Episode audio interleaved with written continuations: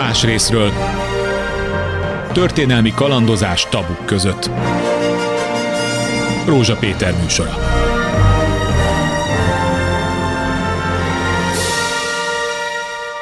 Jó napot kívánok, számokat mondok így a műsor elején, két-három millió, mondjuk 50 millió, fél milliárd, egy milliárd, két-három milliárd, 50-60, 100 milliárd, Ezekhez az összegekhez 2010 óta hozzászoktunk, én azt akartam jelölni, hogy a küszöb, az az inger küszöb, hogy egy-egy oligarha mennyi pénzért mit vásárol meg, már annyira magas lett, hogy tulajdonképpen azt mondom inkább, hogy már a lakosságban nincs is meg. Akár mekkora összegér, akármit összevásárolnak, akármilyen befektetés születik, már nem nagyon tudjuk felfogni, mi történik. Erről fogunk beszélgetni ma ebben a műsorban, hogy a magyar társadalomban ez a hatalmas szakadás, ez az óriási olló olló nyílás, ez milyen, hogy ez kezelhető-e, nem? Egyfelől azt mondom, hogy de miért is baj ez, hiszen nagyon helyes, hogy van magyar nagytőkés, nagyon helyes, hogy rengeteg embert foglalkoztatnak, legfeljebb egy kicsit a gyors meggazdagodás irritálja az embereket, de valószínűleg ez a természete. Más részről. Az első vendég Laki Mihály közgazdás, szerbusz. Szerbusz. nem tudom, hogy mit gondoltál arról, amit mondtam, hogy ezt el lehet fogadni. Csak egy kicsit meglepő, meg nekünk nagyon új, de a világban ez mindig így működött, nem? Hát az eredeti tőkefelhalmozás, hogyha szabad Marxot idéznem, az mindig ezzel jár, hogy széthúzódik a vagyoni különbségeknek a skálája, Utólag belegondolva, hogy a szocializmusban is voltak különbségek, különös tekintettel a kapcsolati és a humán tőkére, vagy főként a kapcsolati tőkére, amit nem mér soha a statisztikai hivatal, de azért a rendszerváltás után a vagyonok és a vállalati teljesítmények, magánteljesítmények ugrásszerűen megnőttek, vagy, vagy, vagy kiugróan nagyok is voltak ilyenek. De, de ami minket mégiscsak azért foglalkoztat nap, mint nap, hogy ez korrupt, hogy ez nepotikus, hogy tehát a kapcsolati tőke, hogy egy szűk kör, és csak a politikához, a, a hatalmon lévő párthoz közel álló kiválasztott vállalkozók egészen kimagasló gazdagodást érnek el. Ezt azt mondjuk, hogy nem a teljesítmény alapján, nem a tehetség alapján, hanem egyszerűen politikai akarat alapján történik. Ez is normális? Hát ez nem normális, de azért elmondanám, hogy 30 éve kutattuk Szalai Júliával, aki meghalt, ezt a nagyvállalati világot, azért bizonyos tulajdonságok kellenek, kellettek a tulajdonszerzéshez, és főként a működtetéshez. Tehát a nagyobb, az úgynevezett nagyvállalkozók, akik mondjuk milliárdos vagyont működtetnek, és legalább 250-300 embert foglalkoztatnak, vagy annál jóval sokkal többet, ezek, ha már a magyar nagyvállalkozók, ezek majdnem mindegyik egyetemet végzett, vagy még tudományos fokozata van, városlakó, többnyire férfi, és olyan pályát futott be, ahol megtanulta az emberek mozgatását, tehát menedzseri képességekkel rendelkezett, és mondjuk tudott számolni, hogy összeadni, kivonni, vagy szóval, hogy a könyvelési készségekkel rendelkezett. Ezek az emberek már a rendszerváltás előtt vagy a magángazdaságban, vagy mint vállalati fővezetők, középvezetők elsajátítottak olyan képességeket, amivel egy vállalatot irányítani lehet lehet. Igen. Nem volt elég, már akkor sem, hogyha valaki, vagy akkor nem volt elég, ha valaki a párt apparátusból lett nagyvállalkozó, mert nem, nem értett hozzá. Tudnék mondani példát, de már nem érdekes. Szóval a vállalkozói világban tényleg, különösen az utóbbi tíz évben vannak unfair tendenciák, de, de e, ez, ehhez, hogy ez, ez, ezek az emberek valami, valamihez értettek, ezt azért elmondanám vagy el akartam mondani. Jó, de én meg azt mondom, illetve hát visszautalok arra, hogy az elmúlt tíz évben a, a, a vállalkozói körök sikere 8, legalább 80%-ban azon múlott, hogy mennyire vannak közel a hatalomhoz, mennyire vannak személyes kapcsolatai, hiszen nem egyszer látjuk azt, hogy hosszú éveken keresztül egy adott területen mindig ugyanaz a cég nyeri meg a közbeszerzést, kiürítették a közbeszerzést, egyszerűen egy formális dolog. Az nyer, akit a, a hatalom kegyeltjeként oda juttatnak a síros egyébként. Tehát tényleg ez a kép alakult ki. Az a kérdés, hogy, hogy, hogy e, ennek a dolognak mi lesz a jövője? Megalapoz ez egy jó gazdasági működést, vagy pedig ezek a személyi függések a politikai törékenységgel együtt akár meg is szűnhetnek? Jó, hát még azért elmondom, hogy a kutatásunk során megpróbáltuk definiálni a Fidesz közeli vállalkozót. Igen. Na most ezek talán érdemes elmondani, hogy ezek valahol benne voltak már 2010 előtt a Fidesznek a szellemi műhelyeiben, mint tanácsadók vagy uh-huh. programkészítők. Személyes kapcsolatban álltak és állnak a fontosabb politikai döntéshozókkal, kérésükre és biztatásukra üzleti politikai tranzakciókat hajtanak végre, és olyan szabályozó módosításokat vagy állami beszerzéseket sikerült elérniük, ami az ő cégeiket növelték.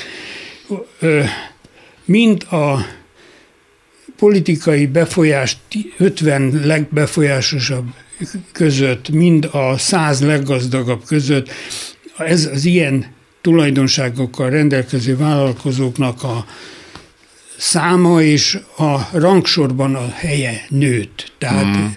Na most, és még egy érdekes tulajdonság, hogy a, ezek között a Fidesz közeli vállalkozók között elég sokan töltenek be kormány közeli, vagy kormány megbizatást, kormánybiztos, tanácsadó, miniszterelnöki megbízott, miniszteri biztos van közöttük, vagy különböző társadalmi szervezeteknek az élén állnak mondjuk a vállalkozói kamara, vagy a Magyar Természetjáró Szövetségnek a vezetését töltik be. Szóval uh-huh. Na és jó, hát ebből azért hogy a politikai lojalitás, politikai szolgálatvállalás, Igen. és a családi kapcsolatok, tehát Tiborctól megyünk, nem tudom meddig. Ugye ez a mészáros jelenség egészen különleges, mert ez valószínűleg egy Stróman történet, gondolom. Hát, én csak annyit tudok, hogy a mészáros a száz leggazdagabb között volt mondjuk 2015-ben a 86 most pedig az első háromban váltakozik a, hogy hívják az OTP Csányi. Csányival. Csányi Sándorral. Csányi Sándorral és tudom én a Garacsival. Na most, hogy mitől eh, sikeresebbek, már ha sikert a, a, a növekedésben mérjük, mert a, a gazdagságot is, hát itt, itt egész változatos olyan eh, tevékenységlista van, amit, amit meg lehet említeni, tehát elnyernek pályázati pénzeket, Fidesz közeli vállalkozások növekedési elény tudnak szerezni privatizáció, majd újraállamosításból, részben nagyobb részt kapnak a különböző fejlesztési programokban, tudnak módosítani beruházási építési szabályokat, ezek, és, és, és így so, ez nagyon fontos, mert gyakorlatilag átírják az egész vállalkozói világot azzal, hogy már láttunk olyat, hogy személyre szabott törvényalkotás történik. Igen. Valaki kedvéért, hogy ott egy adott területen egy beruházást végrehajthasson, azonnal módosítanak egy törvényt, aztán visszaállítják, láttuk ezt az építési törvényben még egészen az elején, 2010-es évek elején, túlszámlázások vannak, óriási pénzek mozognak, ezek közül az Európai Uniós pénzekkel kapcsolatban felmerült anomáliák miatt szenvedjük el azt, hogy visszatartják ezeket a pénzeket többi között emiatt is, de az a kérdés, hogy, hogy, hogy a mai magyar gazdaság mekkora szeletét uralja ez a pártközeli, kormányközeli, nagyvállalkozói réteg. Mennyire domináns, ez? Kell nekünk ezzel még jobban foglalkozni, vagy vegyük tudomásul, mert előbb-utóbb úgyis vagy megélnek a piacon, vagy nem? Hát itt, itt, itt két ö, dolgot említenék. Az egyik talán nem annyira fontos, de a magyar vállalkozói világban majd 1 millió 800 ezer regisztrált vállalkozás van, és ebből, és mondjuk ebből működik a nagyobbik fele, és olyan vállalat, amelyik 250 embernél többet foglalkoztat, majd alig ezer van. Tehát van egy óriási kisvállalkozói kör, amelyik persze köz, kapcsolatba áll a nagyokkal, mert, mert alvállalkozó vagy, vagy foglalkoztatott. A másik, hogy a multinacionális vállalatok, tehát az olyan cégek, ahol külföldi többségi vagy nem többségi tulajdon van, azok, azok pedig, hát most nincsenek számok a fejemben, de legalább a, a legnagyobb öt, köz, öt nagyvállalat szerintem az mind multinacionális. Mm. Tehát a magyar vállalkozó egyfelől a kis cégek milliói és a, a multinacionális cégek közötti résben van. Tehát én azt gondolom, hogy a mészáros birodalom, amelyik bizonyos számítások szerint mondjuk tízezer embert foglalkoztat, az, az alig akkora, mint mondjuk a Győri Audi vagy szól. Még csak a multiknak a alsó sávjába tartoznak. Igen, befolyását tekintve viszont valószínűleg nem, hiszen bankokat is birtokolnak. Kedvükért a törvényalkotást úgy mozgatja a Fidesz, ahogy ő akarja, és ez azt a kérdést veti fel, hogy valóban egy ilyen szerkezetű gazdaság és egy ilyen szerkezetű politikai háló mennyire életképes, hogyha előbb-utóbb szembe kell nézni azzal, hogy piac van, piac van teljesítménnyel, minőséggel lehet hosszú távon megélni, lehet egy ideig, óráig a kapcsolati tőkét felhasználva hozzájutni előnyökhöz, de előbb-utóbb, ahogy ezt Eszterházi Péter mondta a művészet világában, jól van uraim, de hol vannak a művek, amelyek maradandóak és klasszikusak lesznek. Beszéljünk tovább egy kicsit. Jó, egy, csak ehhez annyit tennék hozzá, hogy erre a kérdésre nagyon nehéz válaszolni, mert mint ahogy a szocializmusban is voltak zseniális menedzserek, mint a Horváth Ede, vagy a vörös báró. A vörös báró, és voltak zöld bárok, lehet, hogy ezek közül az emberek között is vannak üzleti zsenik, vagy kiképződnek üzleti zsenivé, de a Simicska történet eléggé tanulságos. Ugye, ha Simicska, amikor kegyvesztett lett, akkor a leggazdagabb magyarok listáján mondjuk a 9 10 volt 2016-ban, és három év múlva már a 46 Tehát a Ugye tudjuk, hogy nem kapott közbeszerzés, nem kapott sok minden, ami addig Simicskának Sim, járt. A közgépen a, keresztül odafolyt minden. Igen, igen. Tehát ez mutatja, hogy... Tehát ebből azra lehet következtetni, hogy, hogy, hogy ebben a politikailag függő vállalkozói körben a sikernek csak az egyik záloga a tudás, és inkább a kapcsolat, a kivételezettség az, ami, ami előrelendíti a cégeket. A Simicska történet legalábbis erről szól, mert ha a Simicska üzleti zseni lent, lenne, mert sokan azt mondják, hogy az volt bizonyos értelemben, de a hátszél nélkül visszament most már talán nincs is rajta a, a, listán. a, a listán, de most ezt nem tudom pontosan. De mindesetre lehet látni, hogy, hát, hátrább szorul hogy a politikai kapcsolat nélkül a vállalkozások egy jó része bizonytalanná válhat, vagy meg is szűnhet, vagy megélnek a piacon, vagy nem. Más részről. A második vendég Köszöntöm a stúdióban Pogácsa Zoltán közgazdát, a Soproni Egyetem habilitált docensét, szervuzoli piacképes-e így ez a gazdaság? Tehát elfogadhatjuk-e azt, hogy még mindig a, a, a, a rendszerváltás utáni gazdasági fejlődés elején vagyunk, hogy ki kell alakulni egy saját tőkerendszernek, saját bankrendszernek, és ez része is, természetes része? Ha már egy a rendszerváltást említetted, szerintem érdemes azért egy a rendszerváltás kontextusába belehelyezni pontosan ezt, hogy akkor ez a NER rendszer, ez most annak egy kontinuitása, vagy ja, igen, képest vagy egy, tök új. egy tök új dolog. Bizonyos értelemben egy tök új, hiszen ugye a rendszerváltásnak az volt alapvetően a paradigmája, hogy itt a külföldi működő tőkére alapozott, mindenki ismeri, hogy ugye a, a, az Audi volt ennek a szimbolikus Igen. megtestesülője, de hát rengeteg ilyen nyugati autoelektronikai cég, ez volt a fő sodorja. És akkor voltak ugye a magyar vállalkozások, de ezek nem voltak sosem igazából erősek.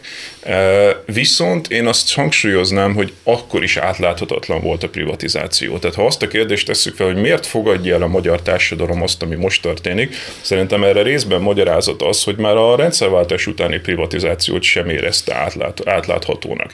Tehát ott ugyanúgy politikai kapcsolatok alapján jutott rengeteg nagy tőkés tőkéhez, nem ebben a mértékben, tehát még mielőtt megköveznek a hallgatók. Igen, nézők, igen, igen, de nyilván, a, tehát az átmentés az egyik ügye. De maga a logika, hogy... tehát az, hogy a hétköznapi kisember, a kis KKV-k tulajdonosok úgy érezték, hogy a nagyvállalatok azok bizony akkor is politikai kapcsolatok alapján váltak nagyvállalatokká, és ott is voltak kedve, kedvezések. Nyilván nem ennyire szem előtt, tehát az, hogy mondjuk egy napon belül átírunk törvényeket valakire szabva, ennél sokkal, hogy mondjam, elnyújtottabban és sokkal valahol a háttérben, de ezt érezték. Szóval, hogy ezt mi megszoktuk. Megszokták Ehhez az emberek, és nem akkor... vártak el. Tehát nem volt egy döbbenés, hogy itt valami egészen új történik. Abban az értelemben egészen új, hogy ugye itt van egy tudatos politika. Tehát ugye emlékeznek arra, amikor valaki szembe szögezte Lánci Andrással, hogy itt korrupció van, és arra Lánci András azt mondta, hogy amit mások korrupciónak az a rendszer az a lényege. tudatos politikája, a rendszer lényege. Ezt és elhiggyük egyébként, hát vagy csak abban egy azért, Abban az értelemben igen, hogy itt egy felső tőkés osztály tudatos kifejlesztése történik, ami egyébként előtte nem volt. Tehát, hogy a, a tíz előtti kormányoknál még az első Orbán kormány idején sem volt egyébként ennyire tudatosan kimondva, hogy itt a multik mellé föl kell eh, hozni, meg kell erősíteni egy felső tőkés osztályt Magyarországon. Hát ezzel nem lenne baj, csak a, módszer, a módszerek, a, kis, a, a diszkrimináció. Ilyen azért történt sok helyen. Tehát, hogy mondjuk a távol-keleti modellt nézzük, akkor mondjuk Kóreát, vagy Japánt, vagy Szingapurt hasonló helyeket, itt pontosan ugyanezt történt, hogy parktábornok a koreai vezető kijelölt bizonyos családokat, ti vagytok a Samsung, ti vagytok a Daewoo, és ezeket fölhízlalta állami megrendelésekkel, támogatásokkal, stb. Az, hogy mondjuk kevés vállalatcsoport összejátszik, ez még Japánban is történt, még nevük is van rá, úgy hívják, hogy Dangao, japánul azt, amikor, amikor amikor ugye van ez a rendszer, hogy először én nyerek, utána te nyersz, Jaha. utána a harmadik nyer, és utána váltunk a következő közbeszerzésnek, de a közbeszerzéseknek ilyen típusú kijátszására külön szavuk van a japánoknak, miközben Japánról azt gondolják sokan, hogy hát az egy nagyon tiszta ország. De nem relativizálni akarom, hogy Magyarországon történik, csak azt mondom, hogy a felzárkózóban lévő országokban nagyon sokszor megtörténik az, hogy a politikai hatalom hoz létre középoszt, fő, nem középoszt, egy felső tőkés osztályt és, és vállalatcsoportokat. Ami szerintem a lényegi különbség, hogy ott vannak ilyen hatékonysági elvárások. Tehát japán, koreai, szingapúri esetben de egy tajvani, mostanában még Kínában is, elvárás az, hogy mondjuk ez a cég ez exportáljon, legyen egy magas hozzáadott értékű exporttermék, és mutassa meg magát külső piacokon, tehát ők alapvetően a globalizációt szolgálják ki ezekkel, e, nagy konténerhajós szállítások, stb. A magyar ilyen e, nagyvállalati szektor, amit most létrehoznak, szerintem egyrészt olyan szektorokba megy be, ahol nem versenyzik a multikkal, tehát szerintem az nagyon fontos, hogy a multikkal stratégiai megállapodásokat kötöttek, tehát az autóipart nem bántjuk. Mármint az állam is. Az állam, tehát az állam, a kormány kötött ugye ilyen titkosított stratégiai megállapodásokat, és bizonyos szektorokat nem bántunk. Tehát amivel nem gondoljuk, hogy ott létre tudnánk hozni kapacitást, nem hiszi a Orbán kormány, hogy mondjuk Magyarország autóiparban igazából mondjuk versenyezni tudna, azokat hagyjuk, és ez továbbra is egy multikra épülő projekt, és ebben az értelemben van egy kontinuitás, hogy sokkal több állami támogatást adnak, hogyha összeadjuk a, e, az adókedvezményeket, a direkt támogatásokat, mint bármely korábbi. Tehát miközben retorikailag ugye egy szabadságharc folyik a német gazdasági imperializmussal szemben, közben ezeket a cégeket továbbra is masszívan támogatják. De most az akkumulátorgyártásra már eddig 1200 milliárdot adott sőt, a kormány. Sőt, még emelik is, tehát hogyha meg hozzáveszünk, tényleg így van, tehát ugye a németek mellé most már most a, már a kínaiak, koreaiak, stb. Igen, és emellé, csak még azt akartam mondani, hogy emellé azokban a szektorokban, ahol nem gondolják, hogy versenyezni kéne, ott hozzák létre ezeket. Uh-huh. Tehát mondjuk az ilyen területek, az útépítés, vasút, útépítés, kikötőépítés, szálloda is mondjuk, azért most valamennyire. Már a, most már a, a, a mobil szolgáltatók területe. Most már ott van, informatika, így van. Igen, Mihály. Csak annyit, hogy ezeket a stratégiai megállapodásokat, amik most már szerintem 50-100 között lehet, erről próbáltam információt szerezni interjúk során, de nem sikerült, de annyi kiderült, hogy e, ezek lényegében ilyen blablák, vagy nem is tudom, szóval ilyen szép szövegek, de a lényegük az, hogy ezen keresztül, vagy ennek ürügyén egy multicég be tud menni a minisztériumba, és tárgyalni, és beszélni, és kiharcolni tud valamiket, de ez, ezzel nem akarlak cáfolni, hmm. de ez egy fontos csatorna és maga az egész nem, nem nyilvános. Én azt mi? hiszem, hogy ez egy ilyen jó akarat kifejezés tulajdonképpen, igen, egy, igen, egy deklaráció, igen. hogy nem fogunk titeket bántani. Tehát miközben ugye az a híre a magyar kormánynak, hogy itt államosítanak, stb. Ez egy ígéret arra, hogy veletek nem fogjuk uh-huh. ezt csinálni szerintem. Igen, és akkor emellett viszont a maradék gazdasági területeken hoznak a saját létre. vállalkozói körük diszkriminatív, pozitív a, akik viszont nem versenyképesek egyelőre nemzetközileg. Hát Tehát oda tűnik, akartam igen. kifutatni a gondolatot, igen. hogy míg mondjuk egy Samsungtól elvárás volt, hogy mobiltelefonokkal szórja tele a világot, és, és ugye lőn. magyar embereknek mobil, Samsung mobiltelefonja van, ugye egy, egy, egy ilyen NER cég még Horvátországban sem tud megnyerni mondjuk egy autópályatendert, vagy mondjuk, ugye, de lehet, hogy ez, a, ez meg fog változni, tehát hogy lehet, hogy, hogy mondjam, ez egy fejlődési ív, és akkor előbb-utóbb a 4 nak azt mondják, hogy, eh, vagy a, a, hogy tessék, mit tudom én, valami nemzetközi, eh, tehát ahogy az OTP-ből, meg a MOL-ból tudott lenni egy legalább regionális multi, eh, előbb-utóbb, mondtam, Duna Asphalt, vagy a 4 majd fog nemzetközileg nyerni ilyen, ilyen tendereket, vagy, vagy, vagy piaci részesedés szerez máshol, de egyelőre azt látjuk, hogy ezeknek a cégeknek egy többsége az magyar közbeszerzéstől függ, magyar szabályozástól függ, magyar tőkével vásárolnak, ugye mondjuk a Vodafone megvásárlása jó példa, ahol az állam száll be és segít, eh, direktben is, meg indirektben is, tehát hogy egyelőre ez ebben különbözik szerintem egy távol-keleti modelltől, ha megjelenik ez az elvárás, akkor ez egy érdekes kérdés. Igen, de ezt teljesíteni tudni is kellene, mert Mihály ugye a beszélgetés elején elmondta, hogy a felmérésetekben azt lehet látni, hogy míg a rendszerváltás előtt már a menedzservilágban tehetségesnek mutatkozó vállalkozók és vezetők, diplomás, képzett, bizonyos készségekkel rendelkezők voltak, addig 2010 óta a nagy, meggazdagodó nagyvállalkozók jó köre, vagy annak egy része, az nem rendelkezik piaci tudással. Hát én azt gondolom, hogy ez kevésbé, kevésbé probléma. Egyrészt azért, mert attól, mert valakinek van ilyen menedzsment tudása, attól még csinálhat nagy galibákat. Láss Prince Gábor, aki valószínűleg egy nagyon képzett ember volt, de elég nagy galibát okozott.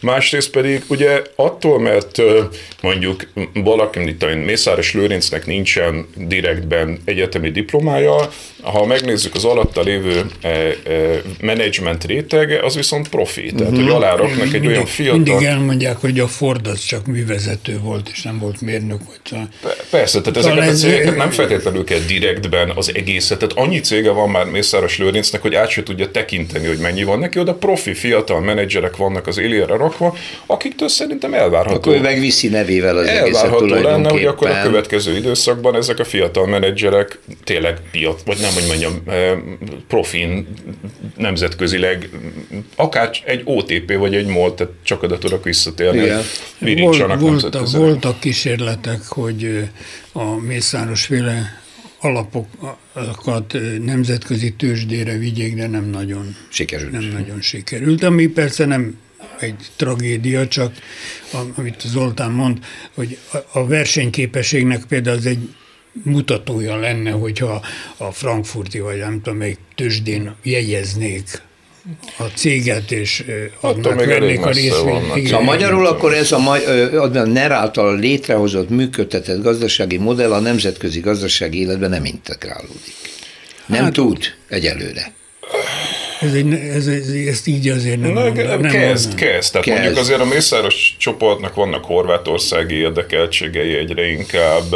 Egyébként, hogy mondjam, a, például a Mollal is van egy nagyon erős összedolgozása ennek a, ennek a vállalatcsoportnak, a, uh-huh. a mhm. MOL meg már eleve integrálódott, az már, szerintem igen. kezd már integrálódni. Azért. Jó, az nagyon friss a jelenség, nem? Hát igen, tíz év, igen. vagy tíz év, és hogyha mondjuk azt is belevesszük, hogy a Simicska után volt egy váltás, tehát hogy ugye azért ez még ennél is frissebb, mert ez valójában az utolsó négy-öt évnek a... Igen. E, tehát addig egy egész más stratégia volt, ott van egy cezúra, tehát valójában ezért ez egy négy-öt éves folyamat, ha belegondolunk, Verfügung az még elég friss. Tehát, hogy még simán lehet, hogy a következő négy-öt évben ez sokkal élénkebben megjelenik. Mindenféle diszkrimináció azzal jár viszont, hogy akik nem, ezáltal nem jutnak lehetőséghez, pedig alkalmasak lennének rá, azok vagy elsorvadnak, vagy elmennek Magyarországról. Tehát hosszú távon nézem, az egy nagyon káros történet volt, még akkor is azt mondom, hogy el lehet fogadni, hogy van, szükség van egy hazai nagyvállalkozói, nagy tőkés rétegre, még azt is el lehet fogadni, hogy a bankok tulajdonában, tehát hogy magyar tulajdon is megjelenjen a bankvilágban, mint hogy erőteljesen megjelent. Arról van szó, csak ők. Arról van szó, amit Mihály mondott, hogy többi millió kicsi középvállalkozó, mikrovállalkozó, családi vállalkozás sok, sok, sokuk kényszerűen váltak azzal a rendszerváltás elején, úgynevezett kényszervállalkozókkal, már amelyik fennmarad ők minden ilyenből kiszorulnak. Tehát ők egy olyan nyomott piacon vannak, mint a klubrádió a média Ez piacon. igaz, de erre megint mondok valamit. Sharing Gábornak a könyvében vannak erre adatok, hogy ugye a megelőző korszakban, tehát 2010 előtt sokkal kevesebbet költött az állam például a cégek támogatására, de annak szinte az egésze a multiknak ment. Igen? Uh-huh. 2007-8-9 környékén most nem emlékszem a számra, de 80-90 százalék a multiknak, mert gyakorlatilag a magyar KKV-k nem kaptak támogatást. Na most a, e, a Fidesz kormány sokkal többet költ, e, de ebből egy, e, és ebből, ebből alapvetően valamennyire KKV-k is részesülnek. Tehát, hogy miközben van egy ilyen pszichológiai hatás, amivel teljesen egyetértek, hogy egy KKV azt mondja, hogy nem fair a pálya, ha, nem, ha nincs kapcsolódásom a NER-hez, akkor eh, én nem jutok eh, közbeszerzéshez, el se indulok, mert nincs kapcsolatom, de közben például növekedési hitelprogram, mindenfajta ilyen támogatások, amik ugye a Covid idején is voltak. Tehát valójában azt hiszem, hogy alatta is van egy ilyen középréteg, uh-huh. akit valójában a Fidesz jövedelemhez juttatott, az egészen kicsik azok szerintem, akik nagyon rossz helyzetben vannak, tehát mondjuk a, megszüntetik a katát, meg igazából ugye be, bekötik a NAV-hoz a, a, a kasszákat, stb. Tehát az egészen kicsik azok, akik frusztráltak. A középvállalatoknak szerintem adnak támogatást, és szerintem teljesen tudatosan ez politikailag vinni kell ezeket. És ezért nem igaz, amit például a magyar Bálint szokott mondani, hogy itt egy maffia állam lenne, és csak egy család érvényesülne, mert ugye ott az a kép, nagyon sok sokan ezt úgy értelmezik, hogy akkor csak aki mondjuk vérségi vagy házassági kapcsolatban áll Orbán Viktorral, ő az, aki...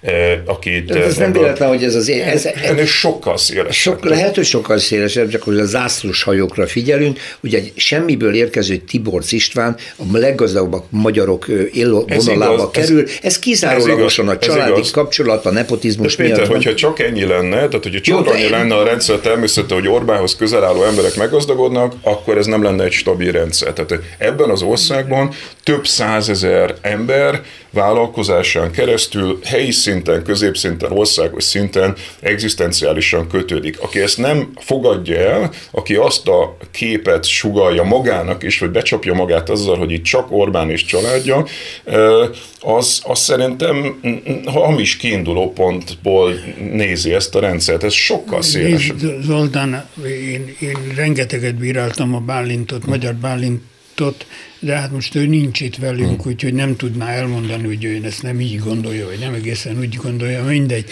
Szóval én abban egyetértek, hogy ennek a nergazdasági szektor félének van egy csúcsa, amelyik be, bekötődik a politikához, azt megpróbáltam elmondani, és ezekhez alvállalkozóként vagy helyi polgármester által meghirdetett közbeszerzéseken és egyebeken keresztül egy közép- és kisvállalkozói abszolút. kör is tartozik, abszolút. tehát nincs veled ebbe vitám. Abszolút. abszolút. Gondoljuk csak a trafikosokra például, de rengeteg más is helyi hát a, a trafiknál ott, ott még az is, erről írtam egy tanulmányt, hogy többet is. Ott az volt a lényeg, hogy kicserélődött a trafikosok világa, tehát a kis trafikosok egy jelentős része elvesztette a, a trafikját. Sokszor és 40-50 éves persze, családi vállalkozásokra és helyükre egy, be, egy a Fideszhez bekötődő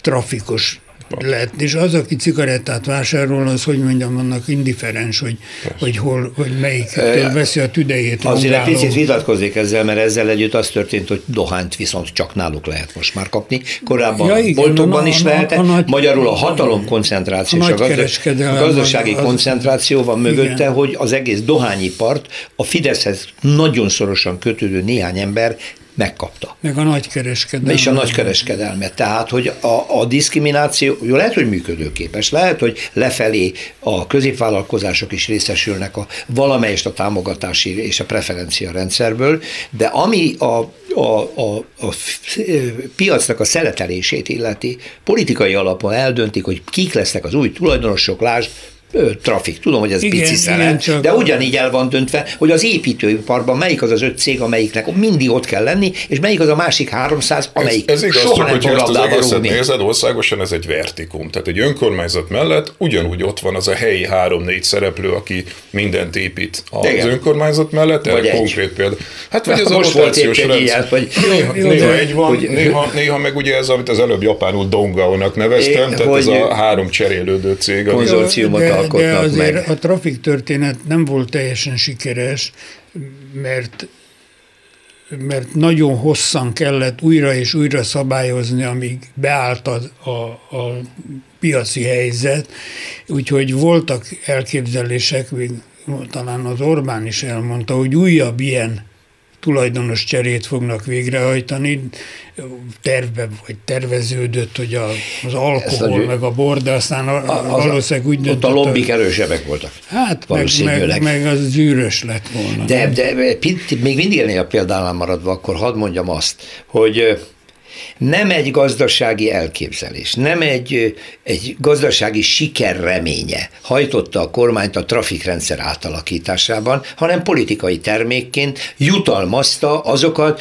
akik aktívan választókat hajtottak fel az adott körzetekben. Ez ki is mondatott, hatházi Ákos ezért lépett ki a, a Szexárdi Fidesz szervezetből, mert ott nyíltan erről beszéltek, hogy az kap, aki nekünk sokat teljesített. Nem gazdasági teljesítmény, nem egy gazdaságpolitikai meggondolás, hanem kizárólag politikai meggondolás miatt belenyúltak a, a piac. Trafikban, igen. A, a amit az Zoltán mond, abban annyi, abba egyetértek vele, hogy előbb hogy ez egy tanulási folyamat, tehát az új trafikos, vagy az új ö, akkumulátorgyártó, vagy beszállító, az lehet, hogy kezdetben nem jó teljesít, lassan vagy megtanulja, de abban abba, abba viszont ugyancsak igaza van, hogy ehhez teljesítményt kéne tőle várni. Egy, és ez a teljesítmény... De hát a, milyen teljesítmény az? Hogy egy bizonyos terméket csak a kiválasztottak árusíthatnak, hát ez egy garantált, ez egy garantált működés. Ebben semmiféle tehetségre nincs tovább szükség, halat csak én árulhatok, minden hal. Na jó, de az a, baj ezzel, az a baj ezzel, Péter, hogy nagyon sok ilyen van. Vegyük a repülőtér esetét például. Ugye a repülőtér az egy külföldi konzorcium kezébe került Magyarországon, és csodák csodája, Magyarország alapvetően egy ilyen olcsó turisztikai, budapesti Igen. olcsó turisztikai célponttá vált. A repülőgép egy fejős tehén. Repülőtér. Repülőtér egy fejős tehén. Tehát a repülőtérrel nem lehet nagyon rosszat tenni, hiszen ide tömegesen jönnek a repülőjáratok. Tehát olyan nagyon elszúrni nem lehet, de ö, működtetni kell. Ugyanezt szerintem például egy mobil szolgáltató. Tehát, hogyha ha csak tömegesen nem hagyják el, amire azért nem, nem nagyon látok jeleket, az az alapvetően egy mobil szolgáltató, az főleg egy nagy piaci részesedéssel rendelkező, ott olyan nagyon-nagyon elszúrni nem lehet a dolgokat. Tehát nagyon sokszor alapvetően a működtetés is garantált. Van példa arra, amikor el lehet szúrni, mondjuk Mátrai erőmű esete, eh, ahhoz már kell valami fajta, eh, hogy mondjam, tudás is, de nagyon sokszor egyszerűen az van, hogy átvesz, átveszünk dolgokat, de hát ez korábban is így volt, tehát hogy mondjam, azért a rendszerváltás környékén is az volt, hogy eh, kiprivatizáltak bizonyos eszközöket, és akkor hát persze voltak példák, ami nem működött, ugye Szlovákiában híresen ilyen volt a a, a, a kassai acélgyár esete, amit a meccsjára haverjának kiszervezett, a haverja semmit nem értett az egészhez, csődbe ment a kassai acélgyár, el kellett adni a US Steel-nek. Tehát vannak erre is példák. De Ezt van nálunk egy... például a Tungsram A Tungsram, amelyik egy világcég, Igen. a Tungsram, amelyik valahogy bekerült ebbe a nervféle körbe, és tönkrement, és majdnem De gondolj, gondoljatok, bele, gondoljatok bele abba, hogy úgy is lehetett volna privatizálni Magyarországon a rendszerváltás környékén, ahol a gyógyszeripart privatizálták. Tehát a gyógyszeripart, ez direktben rávitték a tőzsdére,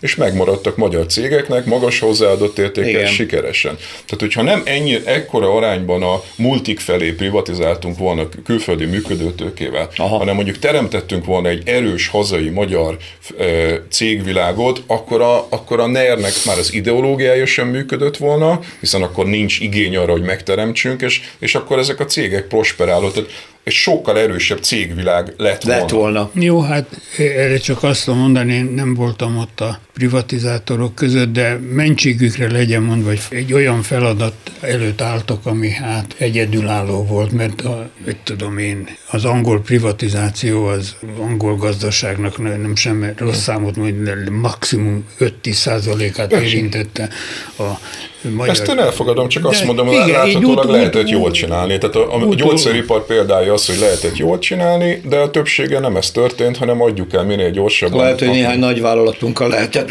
volna ezt csinálni, mint például a GANZ hajógyár, Rengeteg. a Daru és hajógyár, a nemzetközi piacon jelenlévő. Taurus, Tungsram, Taurus, Tungsram. El, elnézőbb vagyok, mert öregebb vagyok. Szóval. Igen. Van egy másik sajátossága ennek a dolognak, vagy nem tudom, hogy azt tőletek kérdezem, hogy az-e.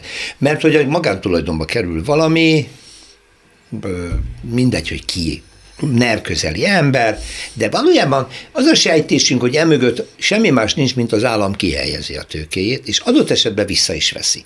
Ez a Kesma esete például a médiapiacon ilyen volt. 400 valahány ilyen-olyan magántulajdonban lévő orgánum, a miniszterelnök egyetlen intésére önként és énekelve mindenki beadta a közösbe, és létrejött ez az állami kesma. Szóval, hogy ez egy nagyon ez érdekes, egy nagyon érdekes, ez egy nagyon érdekes tőke kihelyezés. Tyúktojás probléma, mert aki az államot utálja, ebben azt látja, hogy valójában az állam az, aki mondjuk itt kezeli a vagyonokat, és időnként kiadja embereknek. Ugye, Gebin. De, de, de, ugye egy, van egy generáció, aki mondjuk a 70-es, 80-es években Magyarországon a szocializmus alatt meggyűlölte az államot, és azt gondolja, hogy a piac a, a jó. Ők, ők ebben azt látják, Rám hogy itt az, az államot használja Orbán Viktor, és a, de te pont nem ilyen vagy, hanem a, a te generáció, de, de valójában sokkal inkább ilyen államgyűlölő emberek, akik, akik azt gondolják, hogy az állam mindig Túl sok volt mindig az túl állam. sok, és hogy Orbán Viktor tulajdonképpen ez el is hangzik sokszor, hogy a, a Kádár rendszert hozza vissza, vagy a szocializmus. Mert mindenütt ott van az, állam, az állam keze. De ezt ugyanúgy úgy is lehet látni, hogy ez tulajdonképpen egy transferállamosítás, mert hogy a, ha akarom a végén az államot csak arra használják, hogy valahonnan, valahova e, át transferálják ezeket a vagyontárgyakat, és a végén ez tulajdonképpen egy magán érdek, az állami csak eszköz. Én hajlamos vagyok a másodikra gondolni, tehát én nem gondolom, hogy itt az állam lenne a főszereplő, a főszereplő az egy, ez egy üzleti kör. Tudjátok, hol van nagyon hasonló? Tajvanon, érdekes módon, tehát egy sok-sok ország megnézése után oda eh, konkludáltam, hogy a legközelebbi modell az a Kumintangnak a modellje Igen. Tajvanon, ahol a Kumintang, mint párt környékén létezik létezik egy hatalmas vállalatbirodalom, ami egyébként használta az államot arra, hogy létrehozza ezt a vállalatbirodalmat. Uh-huh. Ilyen kevés van a világban, mert általában ugye mondjuk Koreában, amit említettem, külön vállalatcsoportok egymással tényleg versenyeznek. E, leginkább az, hogy egy párt és a körül egy vállalatcsoport, nekem ez a tajvani modell érdekes. érdekes. Akkor Magyarországon a, az államban magántulajdonban, vagy a magántulajdonok vannak állami kézben? Ez a kérdés. Egy szellemes kérdés, erre nagyon nehéz válaszolni. Az biztos, hogy a Kesma történet is arról szól, hogy valakiknek az a üzenet ment, hogy ez most te kezeled, a tied, a te neveden van, de azért ne felejtsd el, hogy kinek tartozol és hova tartozol. Ugye? Én nem ismerem a tajvani modellt, valószínűleg ott is vannak ilyenfajta üzenetek, hogy na most ez, ez mit jelent, hogy, hogy a, amíg az enyém, vagy az én nevemben van, addig kiszedek belőle annyit, amennyit akarok, mint egy, mint egy spáki. Vagy vigyázni vagy, kell rá. Vagy mert... vigyázni kell rá, hát ebben, ebben ezt, ezt, ezt, ezt kutatni kéne, nem, nem, De most azért ez a szerkezet eh, hosszú távon számomra eléggé rémisztő, mert ugye nagy részben a politikai szándékok, politikai erő viszonyok döntik el, hogy melyik vállalkozásban, melyik gazdasági területen mi történjék, és ebből egyenesen következhet, gondolom az, ami nálunk volt, az elmúlt tíz évben mondjuk az alternatív energiafejlesztés nem ment, mert az állam nem erre tett, nem volt szélenergia kapacitásbővítés, napelemeket elfolytották, stb. stb. Tehát, hogy torzítja a piacot ez. A napelemeket aztán engedték, és hát egyébként végül, részben, ut- részben már is megjelent a nertőke. Én azt gondolom egyébként, hogy a, a kettő közül a tyúktojás problémánál az utóbbi van, tehát itt valójában egy magán gazdasági érdekkör használja az államot, uh-huh. és nem pedig az állam az aktor, hanem, hanem ez, a, ez az érdekkör. Ez én fejemben ez úgy fogalmazódik meg, hogy Miért nem történik hasonló más országokban? Azért nem, mert van egy erős középosztály. Tehát, hogyha Magyarországon 2010 előtt létrejött volna egy erős középosztály, amelyik mondjuk pluralitás, Csehországban, Lengyelországban Csehországban sokkal inkább, az... sokkal inkább, sokkal több erős. Tehát egyébként Magyarországon is létrejöttek, tehát megint Seri Gáborra hivatkoznék, aki azt mondja, hogy a rendszerváltás környéken az volt az egyik mondás, hogy nagyon gyorsan kell privatizálni, mert akkor majd létrejönnek olyan oligarchák, vagy nagy tőkéseknek hívták az időtájtőket, akik majd, mit tudom, megvédik adott esetben a demokráciát, ugye akkor azért féltették, hogy majd a, nehogy a szocializmusba visszamenjünk. De hát ugye ezek Magyarországon létrejöttek, tehát azért a 2010 előtt előtti időszakban voltak tőkecsoportok Magyarországon, e, a Gábor is kimutatja, Sebők Miki is kimutatja, többen kimutatják, hogy ezek az érdekcsoportok átálltak a Fideszhez. Tehát Aha. már a Gyurcsány időszakban, tehát amikor látszott, hogy a Gyurcsány alatt szétesik a gazdaság, egyik a másik után átállt a Fideszhez, de valójában e, nem volt egy olyan erős középosztály, amelyik Magyarországon azt mondta volna, hogy az állam működése az nagyon-nagyon fontos abból a szempontból, hogy ki mire használja, hanem egy vákum felett voltak ilyen lebegő tőkések, akik nem érezték magukat elég erősnek, és oda húztak mindig, ahol ezek nagyon sokszor a, egyébként a szocialista közeli, szocialista párt közeli. Akkor szinte ezek a vállalkozók felkínálták a NER kiépítésének lehetőségét. Hát azt érezték, hogy az a reális, hogyha az erősebbhez húzunk, Igen. E, és, és szépen lassan átgravitált. Azért ezt annyiban árnyalnám, hogy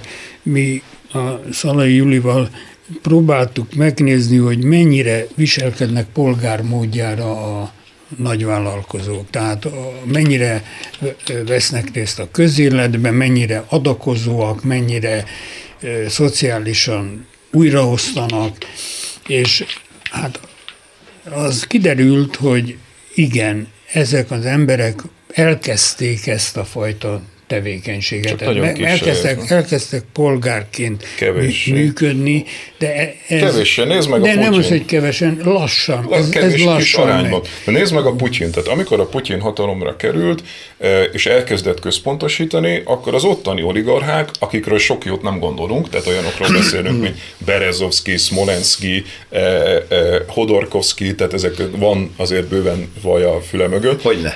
Ezek az emberek elkezdtek alternatív tév tévéket létrehozni, Igen. alternatív rádiókat, újságokat.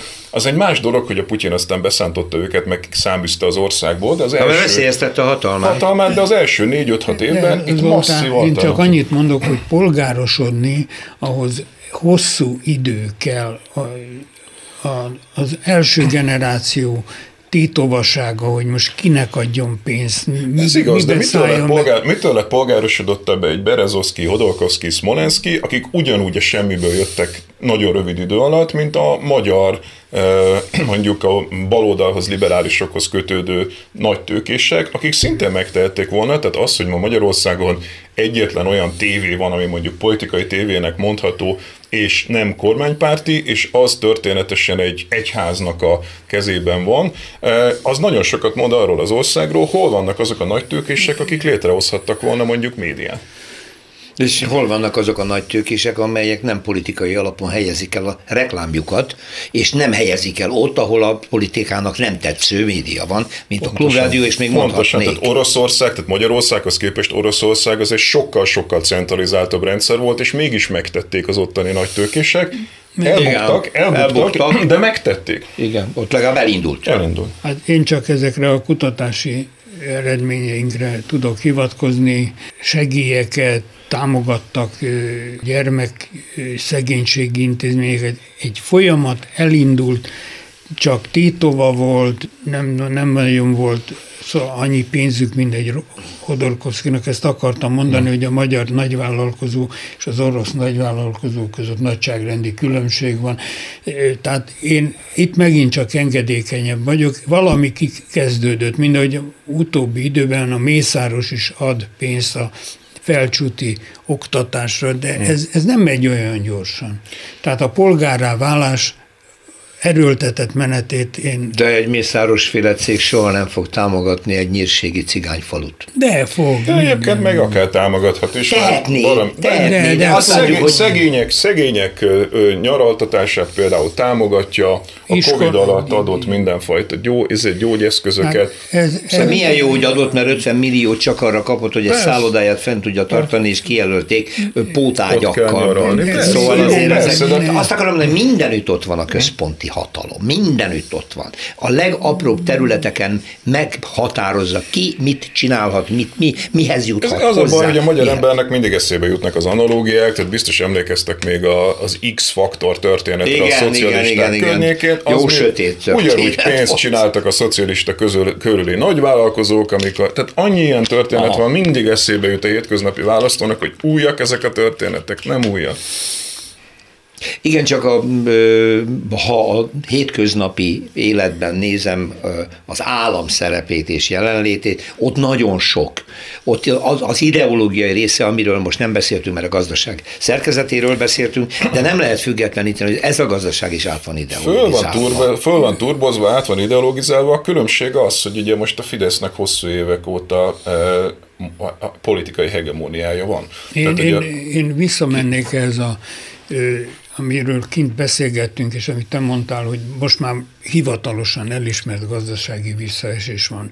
Ez egy ebben a szituációban... Ez most a legutóbbi, legújabb adat, hogy recesszióba recesszió fordult. van. Na most ebben a eddig remekül fújt a szél, és nagy konjunktúra, hosszú konjunktúra volt Magyarországon a Fidesz tizen évéből. Hát soha nem látott mennyiségű Európai Uniós most pénz érkezett, hát Na még most, jó. Most, Ebből lehetett volna egy csodálatos demokráciát építeni. Most, most nehéz helyzetben van a magyar gazdaság, és hogy az, az az izgalmas, hogy ezek a Fidesz közeli vállalkozók, ezek képesek lesznek-e ellenszélbe hajózni, vagy pedig hogy, hogy, hogy lesz. Tehát könnyű jó széllel hajózni, de hogyha szembefúj a orkának, akkor, akkor, akkor kiderül, hogy értenek-e a hajóvezetéshez. Most jön ez a korszak Igen, a vizsga. de azért még mindig az van, hogy ha megnézzük, azért itt volt egy nehéz korszak a Covid, amit Magyarország mondjuk egy ilyen Európai Uniós összehasonlításban átlagos recesszióval átvészelt, és a visszapattanás még nagyobb is volt. Utána ugye most, hát igen, recesszióban vagyunk, de azért ez egy enyhe recesszió uh-huh. még, tehát nem arról beszélünk, hogy egy nagy összeomlás lenne. Tehát bizonyos értelemben még szerencséje is van ennek a rendszernek, mert ugye például az inflációs időszak, ez talán a legdurvább. Tehát nem is annyira recesszió, hanem az, hogy mondjuk hatalmas infláció, többszöröse, mint a, a, magyar, a magyar, mint az Európai Uniós, és, és igazából nem roppant bele ez a politikai konstrukció. Hát elég magas áfát kaszíroz be egyébként az állam, hogy ne roppanjon bele, ezt szokták hmm. mondani. Ezt már egy másik műsorban fogjuk megbeszélni, nagyon szépen köszönöm. Egy végszó, Mihály? Nincs, nincs. nincs. Köszönöm, köszönöm szépen. Köszönöm. Laki Mihály közgazdásszal és Pogácsa Zoltán közgazdásszal beszélgettünk ezekről a nagyszerű vállalkozásokról. Azért mondjuk árnyaltabb a kép, mint gondoltam, hogy ebben van progresszió. És ha ebben az időszakban, amit most Laki Mihály mondott, hogy ellenszélben hogyan teljesítenek a nagyvállalkozók, azt már meglátjuk, mert lehet, hogy bármi ki lehet belőle. Köszönöm a figyelmüket, Sonfai Péter szerkesztő nevében, és jövő héten újra jelentkezünk. Minden jót! Más részről. Történelmi kalandozás tabuk között. Rózsa Péter műsorát hallották.